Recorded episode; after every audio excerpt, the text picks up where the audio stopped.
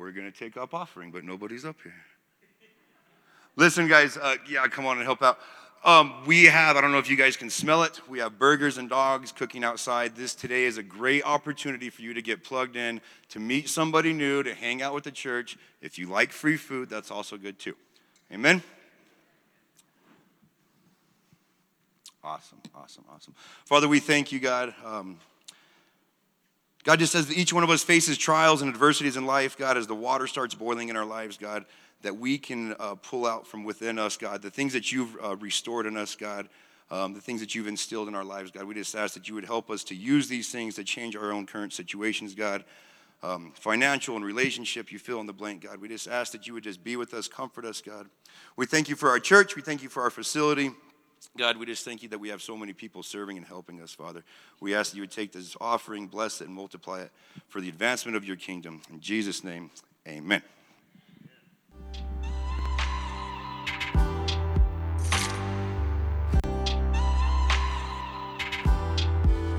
Good morning and welcome to the light.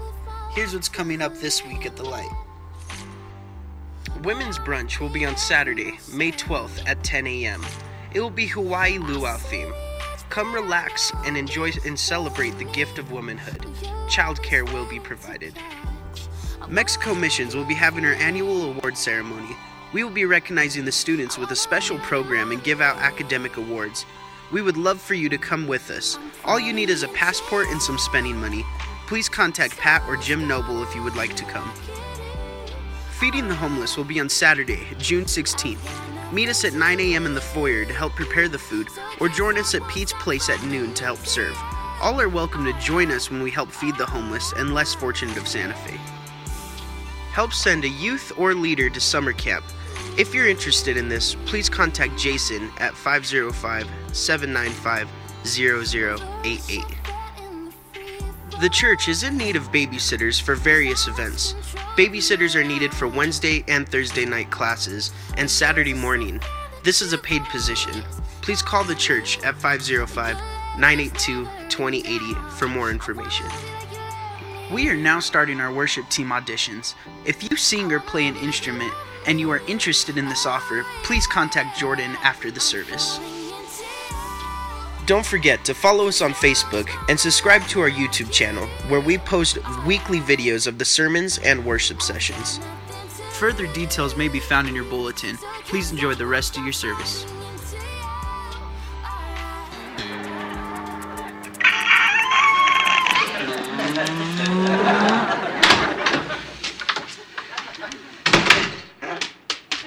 Is that my paper? Bad news, my friend. What? What news? Zentrax. Oh, come on. It's down again. Two and a half points. Oh, I can't believe it. Let me see that. That's four and a half points in three days. That's almost half my money. Hey, I told you. Yeah, you told me. It's all manipulated with junk bonds. You can't win. There's one thing I don't understand. Why does it please you? George Costanza, I don't please. care. I'm just telling you to get rid of that stock now. George, what's going on? Sell it. Just say, I'm selling. Well, where is the guy? Nothing. All right. You got people like that in your life? Why does it please you? Why does it please you when things go bad in somebody else's life? That's what I want to be talking about this morning. But before I get there, uh, I've got a message this morning that we need children's workers and we need them bad. They need three. And they said, you know, uh, Adele, I think she's in charge of the children's ministry. And I think she said that if she didn't have three replacements up there next week, and if she had to do it herself, your children are coming home filled with espresso co- coffee and a brand new puppy, okay? So you better get up there and help her, all right? She needs some help and she needs some help bad. So let's try to help her, all right? I didn't hear an amen on that. That was weak. That was weak. All right, so we're gonna we're, we're gonna start asking for volunteers.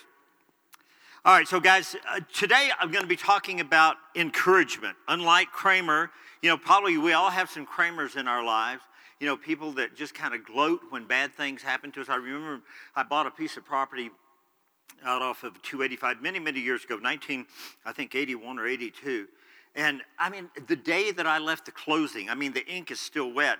And some of my friends are coming up and said, Oh, you know the reason that property's been on the market so long, and you know why it hasn't sold? There's no water out there. There's no water in that area. And I'm thinking, Well, thank you very much. Why didn't you tell me two weeks ago? You know, when I before I bought the property. But you know what? God was good. God showed up, and there was water on the property despite all the naysayers. And, uh, you know, the Lord blessed me there. But uh, this morning I'm going to be talking to you about uh, Barnabas, guy in the Bible. Many of you know his name, but you don't really know his story. And uh, he is called an encourager, the son of encouragement. But, you know, before I get there, let me just give you a little background.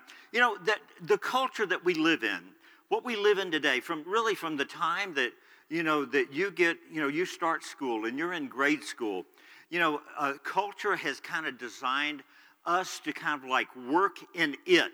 And what I mean by that is that we have cliques and we have little clubs, and you know that uh, we're all trying to achieve, and we all want to be wanted and loved and accepted. We all want approval, and we all want popularity and prominence in our lives.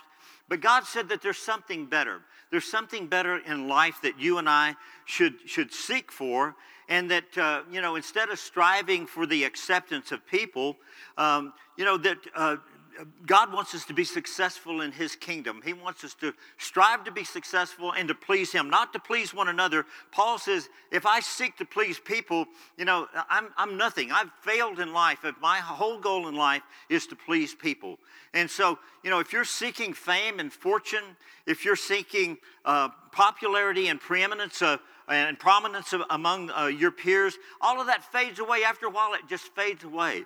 But, you know, when you set your heart and your mind on just uh, gratifying the Lord and satisfying the Lord, uh, it, it says that we aim, that's what the scripture says, we make it our aim to please Him, to please God.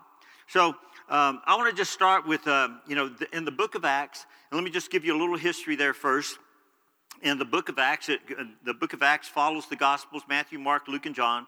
And then we have the book of Acts, which is really just kind of the, the Acts of the, the Apostles or the book of the Acts of the Holy Spirit. It's just the history of the early church. It covers kind of like the first, you know, 100 years of the church. And so, um, in, in, in the book of Acts, we have this guy, you know, the, I mean, the church has gone through incredible persecution. I mean, uh, men and women have been put to death. Uh, Stephen is the first martyr, has been put to death.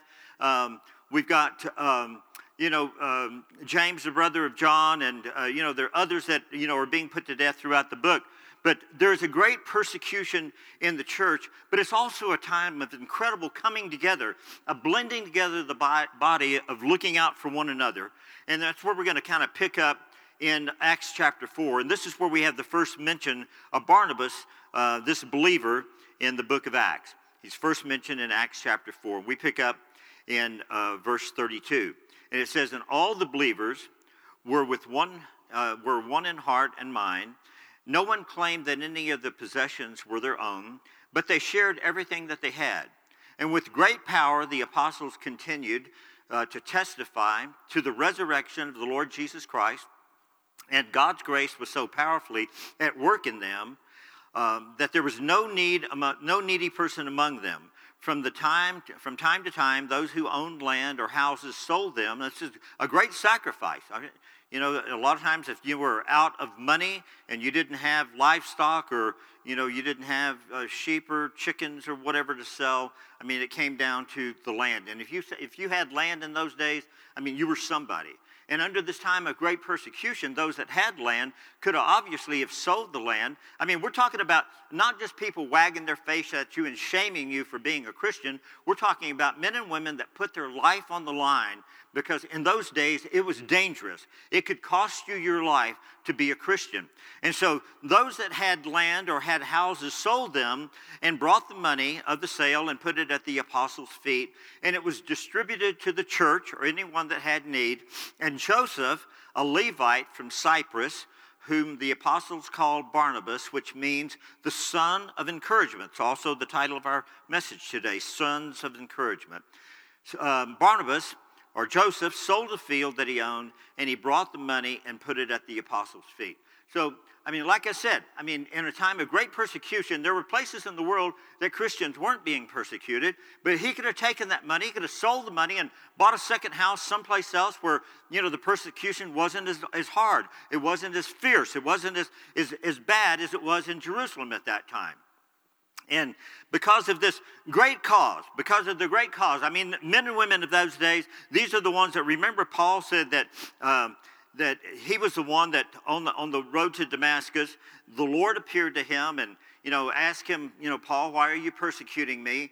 And uh, and Paul says, you know, he was called Saul at that time. Uh, he had a name change as well. And the Lord says, Saul, why are you persecuting me? And he said, Who are you, Lord? And so he has this, this encounter. He has a come to Jesus kind of moment in his life. And Jesus shows up in his life, and it's just like his life is absolutely changed. You know, the Apostle Paul, the great Apostle Paul. And Paul writes later on, he says he's talking about the death and the burial and the resurrection of Jesus Christ.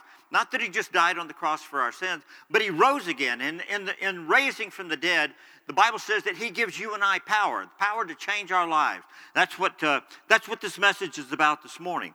And it says, because of this great cause, because men and women, you know, believed this, they saw, they, you know, they were either witnesses to the, uh, the crucifixion and the death and the burial and the resurrection of Christ, and they'd, they'd either witnessed it or heard about it, and they bought into it. They were all in. They weren't just like, you know, you know, I think maybe I'll, you know, kind of, you know, uh, you know, just check this out. They weren't just tire kickers. They were, as the poker players say, we're all in. We're all in. Not that I know anything about that. All right. So, so anyway, so this great persecution is going on, and then Paul himself gets converted, and then we pick up again, and this is the second place, second time in the scriptures that we hear about this man, Barnabas. And so um, Barnabas, uh, Saul, it says that Saul, after his conversion, he spent several days with the disciples in Damascus. And at once, immediately, and this is always great to me because he didn't know a whole lot about Jesus. All he knew is that he had an encounter with the Lord. Remember last week we talked about the Gadarene demoniac? And, the, you know, this is the one. There were three prayers that were requested that day. You know, the uh, demons prayed that they could uh, uh not be uh, cast into the lake of fire. Uh, they asked to be cast into the herd of swine, which Jesus granted them that. The second prayer was the townspeople, after they saw that the swine had run over the edge of the cliff and killed themselves, drowned in the, in the uh, Sea of Galilee there. And then the third prayer was the man, the Gadarene demoniac. And he prayed that he could follow Jesus, that he could go with Jesus. But Jesus said, No, go back and tell the people of your town what great things God has done for you. I mean, here's a man, you know, I mean, I think that you and I, we, we kind of overcomplicate the Bible.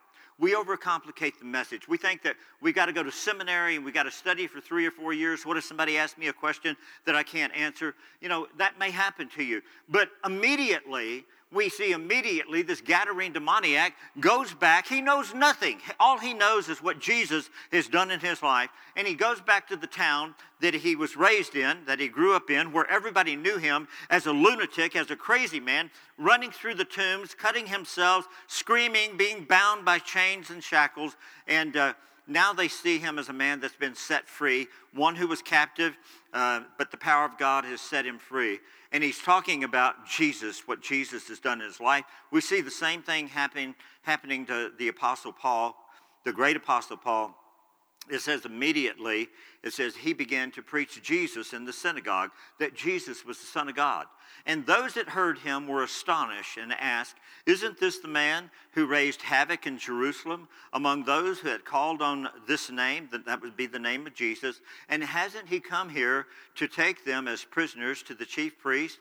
And yet Saul grew more and more powerful and baffled the Jews living in Damascus, proving that Jesus is the Messiah. And after many days had gone by, there was a conspiracy among the Jews to kill him. But Saul learned of their plan, and day and night they kept a close watch on the city gates in order to kill him. But his followers took him by night and lowered him in a basket through the opening in the wall. And when he came to Jerusalem, so he was up in Damascus, Syria, comes down to Jerusalem, and he tried to join the disciples. Now, this is where this gets interesting. He tries to join the disciples, but they were all afraid of him, not believing that he was really a disciple. Now, this is kind of interesting in our own lives, guys. You know, that when you come to Jesus, a lot of people will remember you as how you used to be and not how you are now. And they look at you like, you know, well, I remember you. I mean, you were a drug addict, you were a liar, you were a thief, used to sleep around a lot. You know, I mean, all of these bad things, you know, that th- this is how they label you. And it's just like, you know, people will not update their resume and, you know, allow uh, God to do his work in, in, in your life. And God is always working in our lives. He is constantly working in our lives. And so, and says that they took him, brought him to the apostle, uh, the apostles, um, and it says that uh, verse 27 barnabas took him but barnabas I, I, like this right here. We see that he tried to join the disciples. They were all afraid of him not believing that he was really a disciple. I mean they'd heard about this guy and probably he had had some of their family members arrested or somebody that they knew. This great apostle paul who is now the apostle paul when he was a terrorist before he had some of their family members arrested. I'm, I'm not sure that we would have trusted him either. You've got to prove yourself. That's what we would say but Barnabas had a different spirit. Barnabas was a different kind of guy.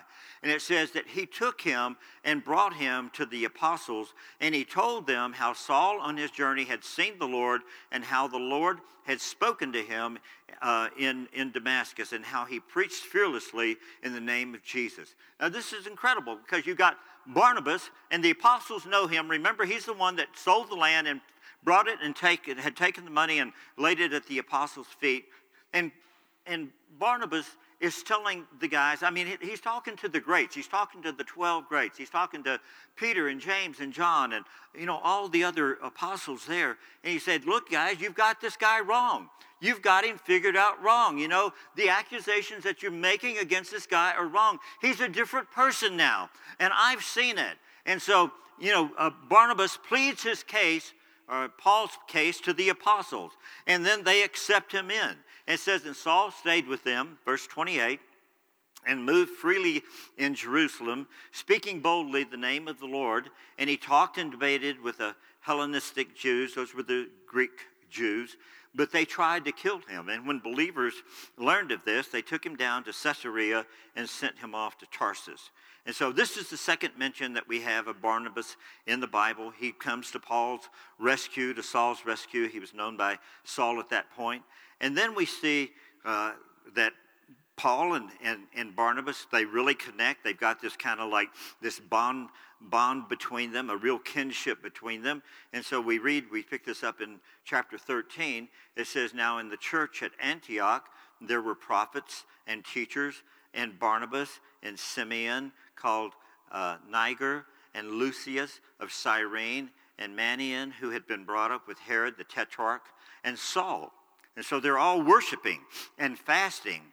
Now, li- listen to this. this. I mean, there's a lot of little side streets that we could take on this. They were worshiping. That's what we were doing this morning. That's what we were just doing just a while ago. They were worshiping and the Lord, uh, the Lord and fasting, and the Holy Spirit said, in the middle of this worshiping and fasting, the Holy Spirit said, "Set apart for me Barnabas and Saul." So right at right in the middle of this, I'm just like this, a group of people just like this, and the Holy Spirit starts speaking and says, I want you to, I want this guy and I want this guy right here. I've got a job for them to do. Set them apart for me for the work that I've called them. And so after they had fasted and prayed, they placed their hands on them and they sent them off. And then we see um, they'd, go off, they'd gone off on this missionary journey. And on this missionary journey, Paul takes with him his nephew, who is called John Mark. John Mark is known, known to you by Mark, the writer of the Gospel of Mark. But uh, in um, Acts chapter 13, verse 13, it says that while they're on this missionary journey, that uh, there's a lot of persecution against the church. You know, Paul and, and uh, Barnabas had been beaten. Uh, they'd been, you know, Paul had been left for dead at one place, and the disciples gathered around him. He'd been stoned to death. And many people believe that when Paul is talking about being caught up to the third heaven, that he was caught up into heaven as a result of being stoned to death, and God breathed life back in him, and uh, uh, as the disciples were standing around. But in the middle of all of that, John Mark, for some reason, and the Bible's not clear, it doesn't really say, but John Mark bails. He just said, you know what? I have seen enough of this, and I am out of here. I don't, I, you know, Paul might be able to take that. Barnabas might be able to take that, but I am not ready for a beating just like this guy took. So I, it's not real clear why he left, but you know, one reason is that, I mean, he just left. He bailed on them. And then we pick up in Acts chapter 15, sometimes later, it says that Paul said to Barnabas, Let's go back and visit the believers in all the towns that we were preaching, where we had preached the word. And so Paul says, You know, let's go back. Let's go back to the towns that we had visited. And he said, uh, Paul's basically saying, You know, I don't care who comes. Everybody's welcome to come, but I tell you what, I don't know who's going to come, but I tell you, I know who's not going to come, and that's John Mark. John Mark bailed on us one time, and he's not going to bail on us again. He is out of here. And the Bible goes on to say, it says in uh, verse uh, 30, uh, verse 39, it says that Paul and Barnabas had such a sharp disagreement. I love that word, sharp disagreement. What the heck does that mean? That's what you and your wife had on the way to church this morning. You know, a sharp disagreement. Uh, you know, just uh, sit around. Me and my wife, well, we were, you know, got into it last night. We were having a little sharp disagreement. You know, let me tell you the Greek word for that. That's a fight. You were having a fight. Okay, your face is getting red and you're spitting and you're yelling and angry. That's sharp disagreement. All right? And you've had those before. I've had them. You've had them. A sharp disagreement. I love the way they say it right here. They put it in the word. They had a sharp disagreement, and it was so sharp, it was so harsh that Barnabas took Mark, John Mark, who Paul said, I'm not to have anything to do with this guy anymore, ever. Now, this is kind of interesting. Now, remember how Barnabas had taken Saul and he had taken him to the disciples, to the apostles, and said, This guy is not who you think he is. He's a changed man. I mean, yes, he was, you know, torturing and beating and throwing in prison and having Christians put to, put to death, but he's not that person anymore. And, you know, Paul wanted grace. You and I, we always want grace, don't we? We want grace, but when comes time for you and I to extend grace, just like Paul, just like in this situation right here. John Mark, he bailed on us once. I'm not hearing it. He's out of here. Uh, you take him. I'm not having anything to do with John Mark. So the one that had grace extended to him did not want to extend grace. Guys, I want to tell you, man, you know what? We're like that. We're like that. I know I hate to admit it, but I've been there. And if you're not lying this morning, you have been too. Yeah, yeah, you have been. And so, a sharp disagreement. I love that word. A sharp disagreement. He said that Paul would not extend that same grace to John. But Barnabas, being true to who he was, he said, Look, man, you know, I see something in this guy that you don't see. And that's exactly what Barnabas told the apostles. He said, I see something in him that you don't see. And he told the same thing to Paul. He said, I see something. Yeah, he bailed on us. He, you know, he bailed on the trip once, but I see something there that you don't see. I did a, I told you I did a wedding a, a week or two ago, and uh, I was just talking to the couple, and, um, and, and both of them were just telling me that, you know, prior to meeting each other, how their lives were a mess and, uh, you know, the bride said, you know, that as, as I was, you know, on my way down, I met him and he saw something in me that I didn't even see myself. I didn't see in me what he saw myself. And he drew the best out of me. And then he turned around and said the same thing. She saw things in me that I didn't see myself. And she drew the best out of me guys, you know, we don't, we got a lot of Kramers in our life that want to wag their finger in our face and tell us, I told you you shouldn't have done that. Oh, and, and kind of delight when we're going through struggles and delight when we're going through problems. But, you know, we need some Barnabases in our life. We need a Barnabas. We need a son of encouragement. We need someone to come along and tell us that, you know what, you know, yeah, you made some mistakes and, you know, maybe you've been a screw up in the past and maybe you've made some mistakes in the past, but I want to tell you that God is on your side. God can get you through this mess that you're in right now. That while people have bailed on you, the Bible says that though your mother and father forsake you, God says, I will never forsake you. That, see, he says, I have engraven you on the palms of my hand. Now, that was written about 700 years before Jesus went to the cross, but I think that's what it means. That Jesus is standing on the cross and said, See, I have engraven you on the palms of my hands. That's how much I love you, and I'll never leave you, and I'll never forsake you. I'm going to be there for you. When everybody else abandons you, there's a friend that sticks closer than a brother, and I'm going to be there for you, is what Jesus is saying to you this morning. All right, that's good news in case you didn't recognize that. That's good news right there. So I, um, I, I heard two stories. You know, it's funny how these things come in pairs, but heard two stories. Actually, I witnessed one of them. I was uh, with a couple, and and um, and she was a teacher, and um, uh, and talking about uh, a young believer, and uh, like you know, can't trust this person. You know, you can't. You know, you got to be careful. You got to watch him. And I'm like, how do you know? And she's like, well, he was in my class ten years ago. I'm thinking, ten years ago man, I'm glad you didn't look at my life 10 years ago. I wouldn't be standing here today. You know, or looking at you like, you know, if people saw you today, but they remember you from high school or from college, you know, I mean, we'd all be skeptical. We'd be like those disciples that were in fear of, of, of Paul. Like, man, I don't know if I want anything to do with you or not. And we might be having some sharp disagreements.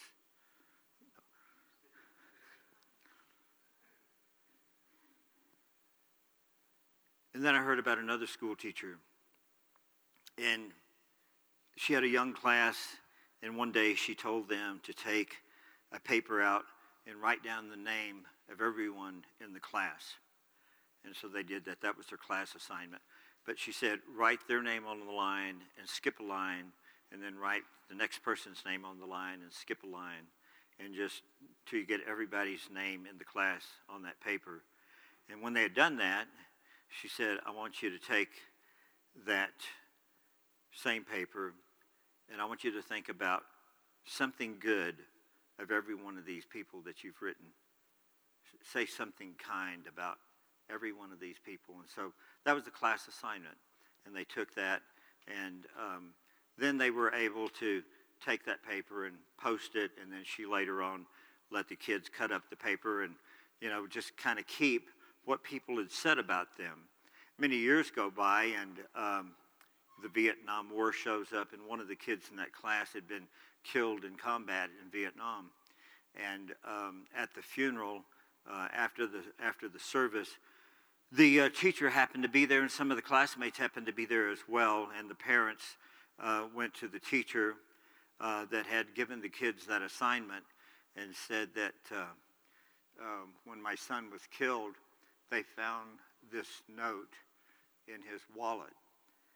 And he had kept what the other kids had written about him folded in his wallet probably for, you know, seven or eight, ten years, taking it out from time to time to look at it. But in the middle of that, the other kids did the same thing. They had in their wallet as well, uh, or in their purse, the little notes that the other kids had, you know, shared with them, the kind words that people had spoke in their lives. See, you know, guys, I know this works. I know it works. I remember, you know, occasionally this happens to me. I'll have, um, I'll be thinking of somebody, one of you, and um, I'll call, and if you're not there, I'll leave a message. And uh, um, I remember leaving a message to someone, and about a month or six weeks later, I saw that person, and they told me, you know, I, I didn't erase the message. From time to time, I take it out and listen to the words that you spoke to me. See, guys, we need a Barnabas in our life. And you need to be a Barnabas. And the God that we serve is able to bring change. And he's able to, you know, we, shouldn't despise people because of their race or their color or their accent. You know, we need to be opening. This is, this is the church of Jesus Christ. And we can expect, because of the God that we serve, we can expect people to change. I'm going to just wrap this up with a couple of scriptures. It says in 2 uh, Corinthians chapter 5, it says, listen to these words.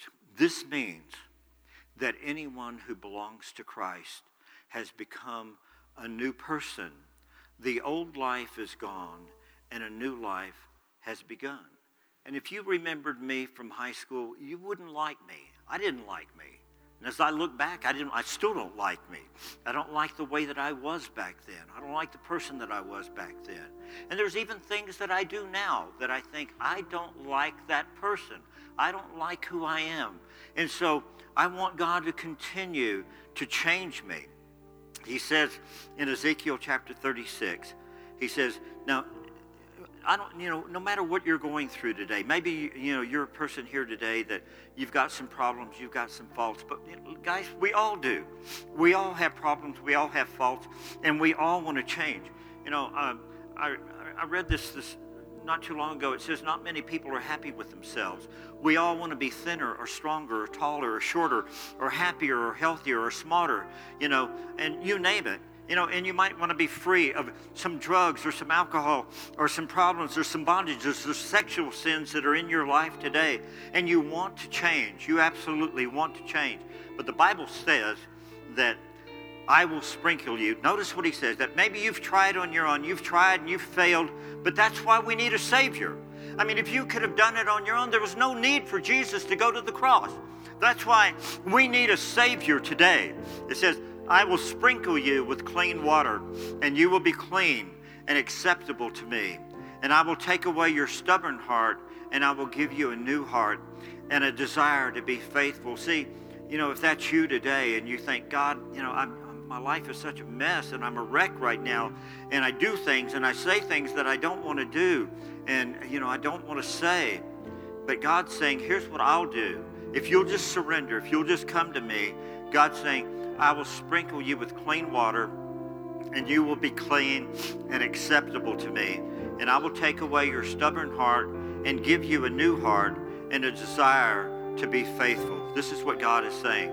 I will take away your stubborn heart and give you a new heart. And also with that new heart, I'll give you a desire to be faithful. And then he says in Philippians, he says, We urge you, brothers, and admonish the idle encourage the faint hearted. This is what God's telling you and I to do to be encouragers, encourage the faint hearted, help the weak, and be patient with them all. And then finally, the last verse that I want to share with you that the mouth of the righteous is a fountain of life. That you have, unlike Kramer, you know, uh, uh Kramer's like, I'm man. He's like, why does it please you that I'm losing money in the stock market? Why does it please you to see me fail? But the righteous, the Bible says, the mouth of the righteous is a fountain of life. That you can see those that have been beat up. You know, uh, they, they've been beat up badly by the world. They've been beat up by people that they love. They've been disappointed. They've been hurt. They don't need a Kramer in their life. The world is full of Kramers. But I'm going to tell you, they need a Barnabas. And I'm just asking you today, would you be that person? Do you want to be that person? I'm asking you guys just to hold off for just a second because we got something else that we need to do. So, uh, could, can we have those lights back, please? I can't see anybody past the second row, and I think they all left, and I'm just feeling just a, flutter in my heart. Everybody's left, and I'm talking to myself. No, you're still here. Thank you. So, um, we need a Barnabas, and you need to be a Barnabas, and maybe you need a Barnabas in your life today. And so, I want, I want to just pray with you. I want to pray with you right now. So, I don't even know how to do this, but why don't you just stand? You've been sitting for a while.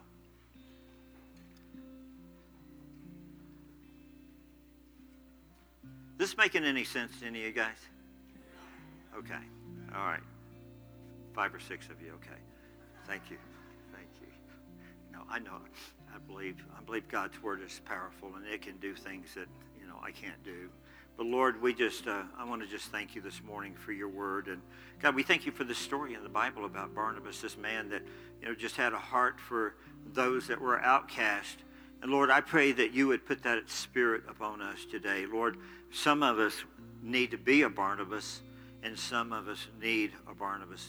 You know, you've been beaten up and you've been broken, you've been badly wounded, and you've been hurt, you've been disappointed and you've been, you know, you've suffered with discouragement and despair, and it's just like you're at, you know, you're at the end of it, and, and you need life-giving words You need the word of life to come into your spirit this morning. You need God to breathe on you this morning. And I pray, Father, that you would, that your Holy Spirit would just settle upon this group of people this morning.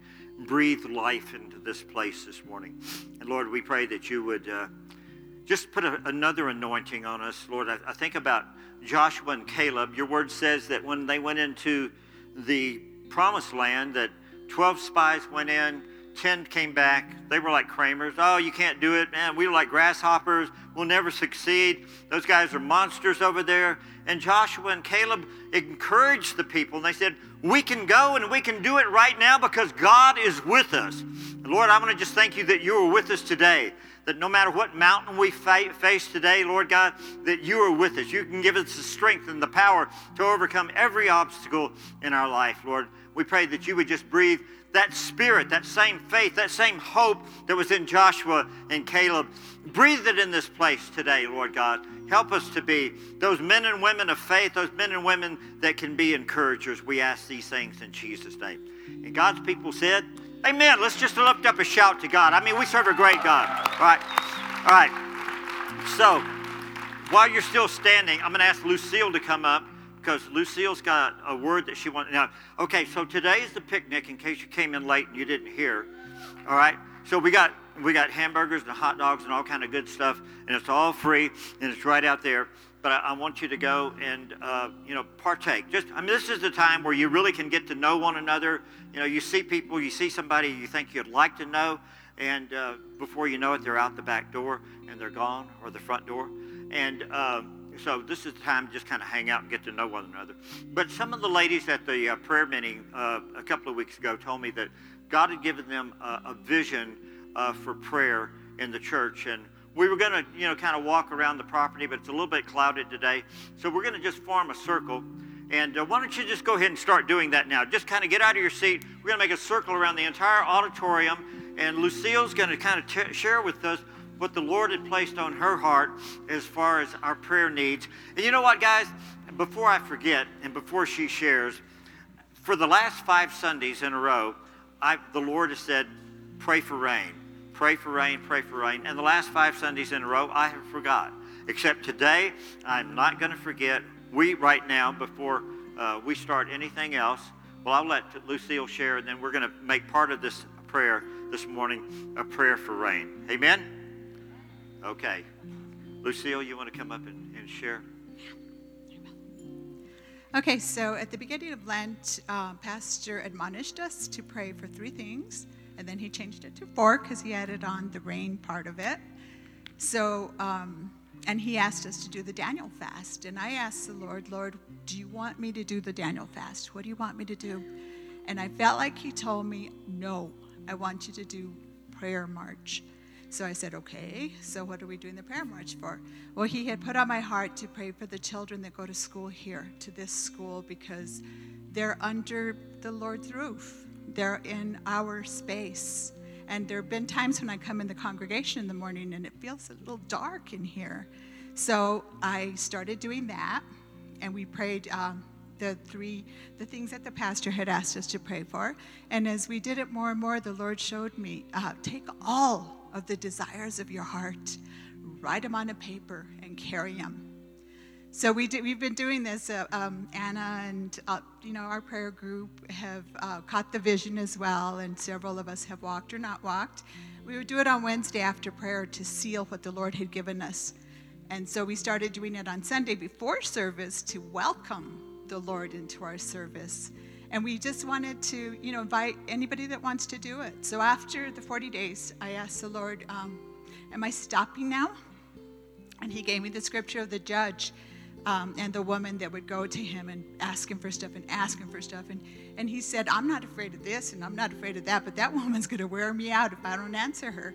And I figure if God gave me that scripture, that means He wants me to hold on until we get the answers to our prayers. So we've still been walking out there. That's what we're doing out there. If you see us uh, walking around in the rain and the dust and the wind. And I just want to um, implore you today, as we stand here together, think of the power. One can put a thousand to flight, two can put 10,000 to flight. Every stronghold, every pain, every thing you've been praying for for long, long times, as I have in some things, um, put it out to Him today. Release it to Him, and know that He hears you. The uh, in Psalms it says. I love you, Lord, because you hear my prayers and you answer them, because you bend down low to listen. I will pray to you all the days of my life. That's what that's my vision. that's my vision. So right now today we will pray. Okay.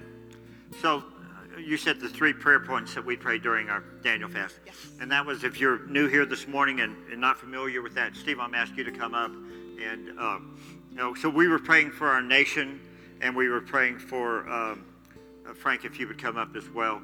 And then uh, let me just see who else I have over here. We were praying for our nation. We were praying for revival in the church. And we were praying for uh, individual prayers, for family prayers. Cassandra, where are you?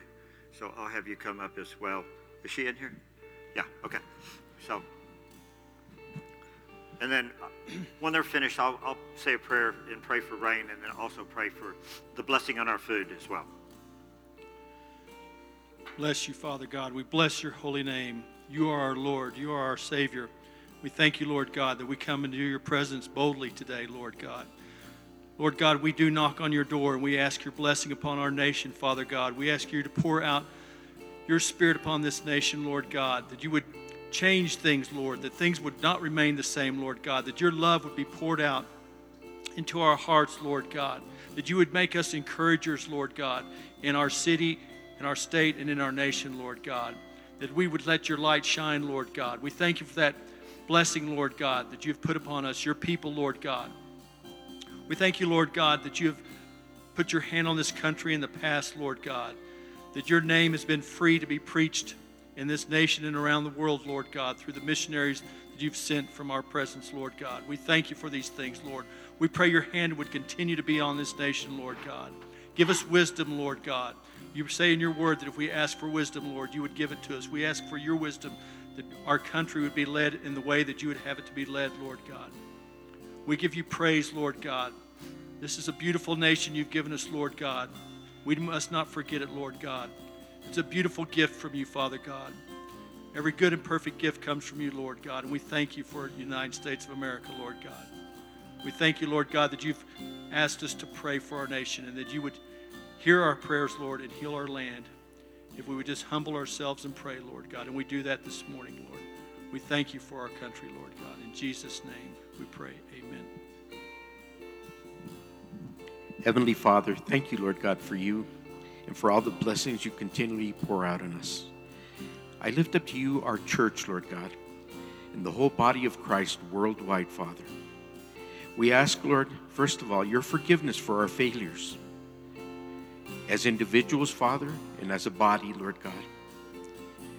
As Steve said, Lord, your word says, if my people who are called by my name would humble themselves and pray and seek my face and turn from their wicked ways, I will hear from heaven and I will forgive their sin and I will heal their land. Father, we do that right now, Lord God, as, as this small body, Lord, this congregation here. And Father, we ask that you minister to everyone here, Father, that you draw them to you closer, that you bless them and their families, Father, their children and grandchildren, Father. We ask, Lord God, that you draw us together closer in your love. Bless each and every one here, Lord. Let everyone here know, Father, that you love us and that we are to love one another. We thank you, Father, in Jesus' name. Amen. Father God, we lift up each of the families of this church, Father. We lift up all the families in our community and all of the families in our church community as well, Father. Father, we ask you that you give the fathers of these families, Father, the strength and the courage and the wisdom to be strong, Father, for their families and their children. Father, we ask you to give the mothers the hearts to be present and to love on their children. Father, we ask the children to give them obedience and the desires to honor their families and their parents. Father, most of all, I ask you that you speak deeply into all of our hearts, Father, all of your children, and you show us who we are in your eyes, Father. Father, show us how much you love us, how special we are. And if there's anyone out there, Father, that's feeling lonely, Father, I just ask you to show them how much you love them and how much they belong to your family, Father, and to you. Draw them to you, Father God. Thank you for all that you do and love on us. Thank you in Jesus' name. Amen. Lord, we're grateful. We thank you for this time this morning. And, church, I just want to challenge you to, I want you to just think of three people right now, the first three people that come to your mind. And if you want to be a Barnabas at some point today or tomorrow, sometime this week, three people, just three, just three people, send them a text, make a phone call, you know, say something kind to them, tell them what they mean in your life, how important they've been in your life. I encourage you to do that. So just join me just as we close out the service in, in prayer. Father, we want to just uh, thank you, God, for who you are, for the love that you have for us. Father, we also want to pray for our state. We want to pray for New Mexico, Father. There's a, a drought in our state. Uh, farmers and ranchers are, are struggling right now, suffering because of uh, the lack of moisture. And we ask you, God, your word says, even on a cloudy day like this, you know, some may, may say, well, why do you pray for rain? It's going to rain. It's in the forecast. But the Bible says, ask the Lord for rain in the season of rain. Ask the Lord for rain in the season of rain. God, today we ask you for rain. We ask that you would pour out a great rain upon this state, especially over the forest fires in this state. God, that you would protect the men and women that are struggling to fight those fires and battling nature. God, we pray that you would be with them, deliver them from accident and harm. Lord, uh, just rain. Just let it rain on New Mexico. Let, Father, I believe that the physical condition that we see is a sign of a, uh, of a spiritual condition that we have, God, that we are spiritual, spiritually dry and thirsty for you. And as the psalmist says, as the deer pants for the water, so my soul longs and pants and hungers and thirsts after you, God. Pour out your rain upon this place, Lord. We just want to say that we love you, Lord. We pray your blessing on the food and our fellowship. We ask these things in Jesus' name, and God's people lifted up a shout and a praise to God, saying, Amen. God is good. Hallelujah. All right, guys, walk out those doors and uh, be blessed with the fellowship of the meal.